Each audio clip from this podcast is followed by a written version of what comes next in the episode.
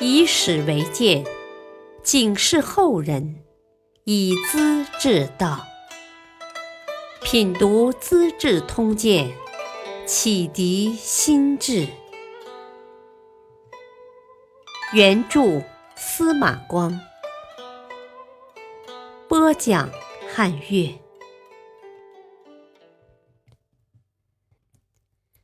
第八十五集：变形式，周瑜主战，烧赤壁，曹操败兵。曹操在长柏坡击溃刘备后，南下占领江陵，拥有大军三十万，号称八十万，驾着战船顺流东下，想消灭刘备，再打击孙权。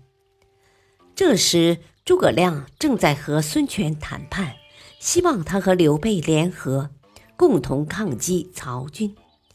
恰好曹操的挑战书送到了。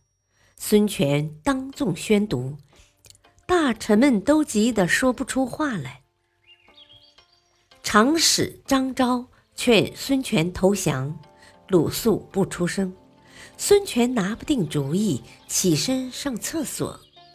鲁肃追出来，孙权抓住他的手问：“你的意思到底怎样？”鲁肃沉重地说：“我看大家在拆你的台。”我跟着曹操可以保住性命，做个小官儿。将军你呢？如果也投降，能干什么？他会让你安安静静过日子吗？要火速决定，莫管众人的议论了。孙权长长的舒了口气，唉，是啊，他们的主意太令我失望了。只有你的心胸跟我相同。随即请周瑜计议。周瑜态度坚决：“曹操假装扶持天子，其实是汉室的奸贼呀！将军才能出众，民心悦服，应当横行天下，铲除汉家天子身边的祸患。曹操不来，还得找上门去，何况他自己送来呢？”孙权受到激励，拍案而起。曹操想自称皇帝，废掉汉室，谁不明白？他不敢公开动手，也是顾及到我们。如今既然来了，就决一雌雄吧。周瑜又分析形势：曹操的军队是北方人，擅长骑马步行。在陆地上作战，如今坐着兵船，像一群旱螃蟹，跟我们吴越地方的水上健儿打仗，已经是输了一大截。何况现在是冬天，马匹缺少草料，战士在南方水土不服，必然会生疾病，这些都是行军作战的大忌。曹操完全不顾。就输掉大半了，请将军给我三万人马，住进夏口，保管杀他个有来无回。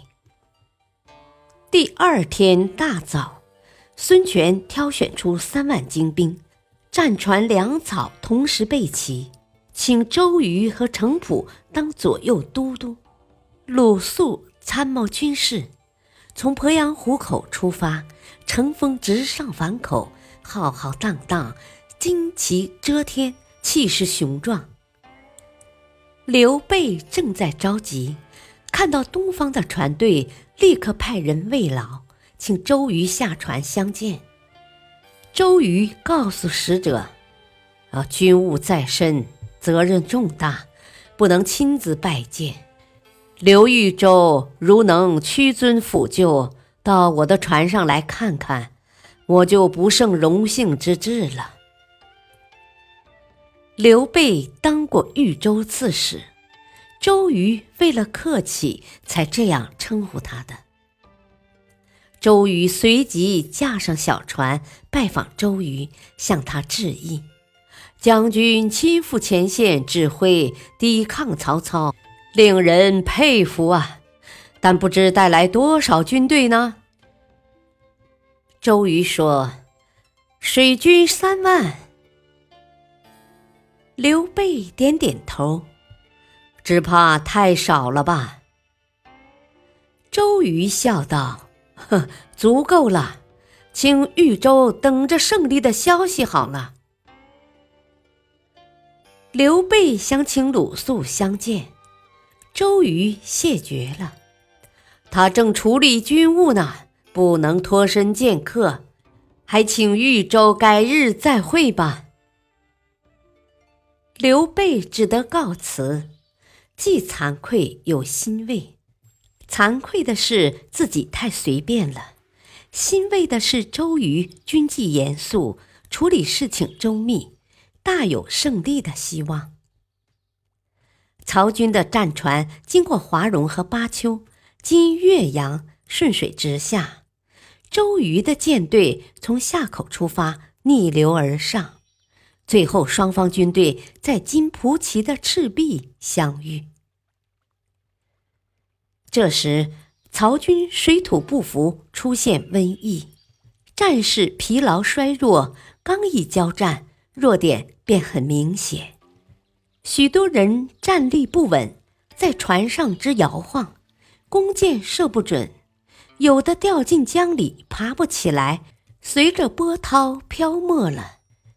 曹操见不是办法，立即收兵登岸，住在赤壁对岸的乌林，叫人用铁链把战船一条接一条的锁好，免得遭风飘散。船上铺木板，来往如同平地，然后计划第二次交锋。周瑜的老将黄盖献计说：“哦，曹操是我们的十多倍，只能速战速决。他们把船连接一起，正好用火烧。呃，我想假装投降，迫近敌船，顺风纵火。”烧他一个片甲不留。周瑜同意他的建议。经过仔细谋划，黄盖给曹操写了一封信，声称自己在东吴过得窝囊，想带领部属弃暗投明。曹操很高兴，准备迎接黄盖到来。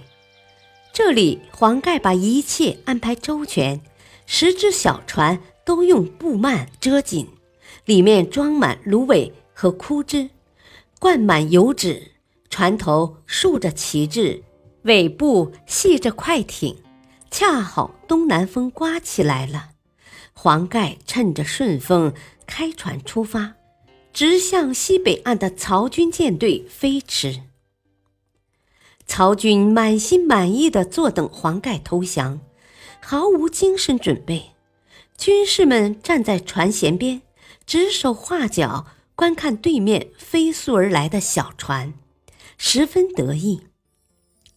小船看看逼近，不足两里江面了。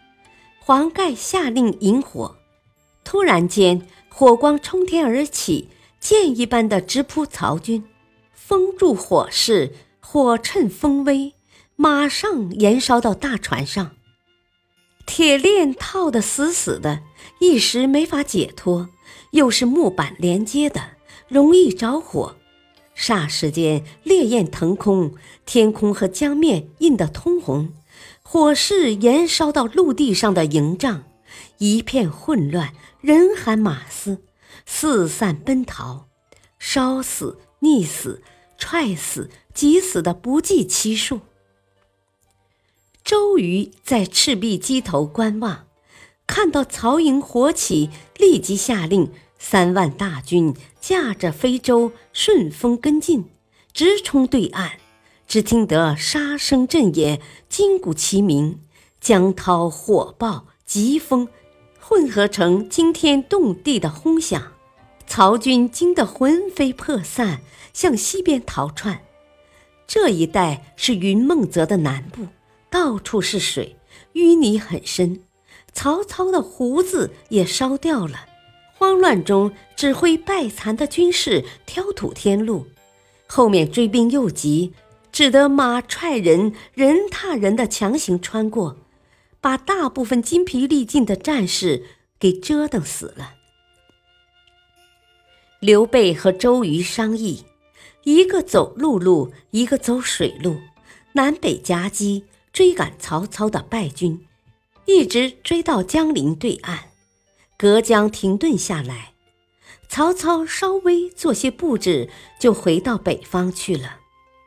这是公元两百零八年的冬天。接着，周瑜渡江进攻江陵。经过一年多的战斗，把守将曹仁赶走，荆州才回到刘备手中。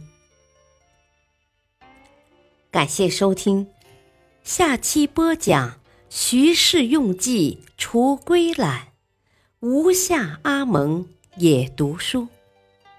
敬请收听，再会。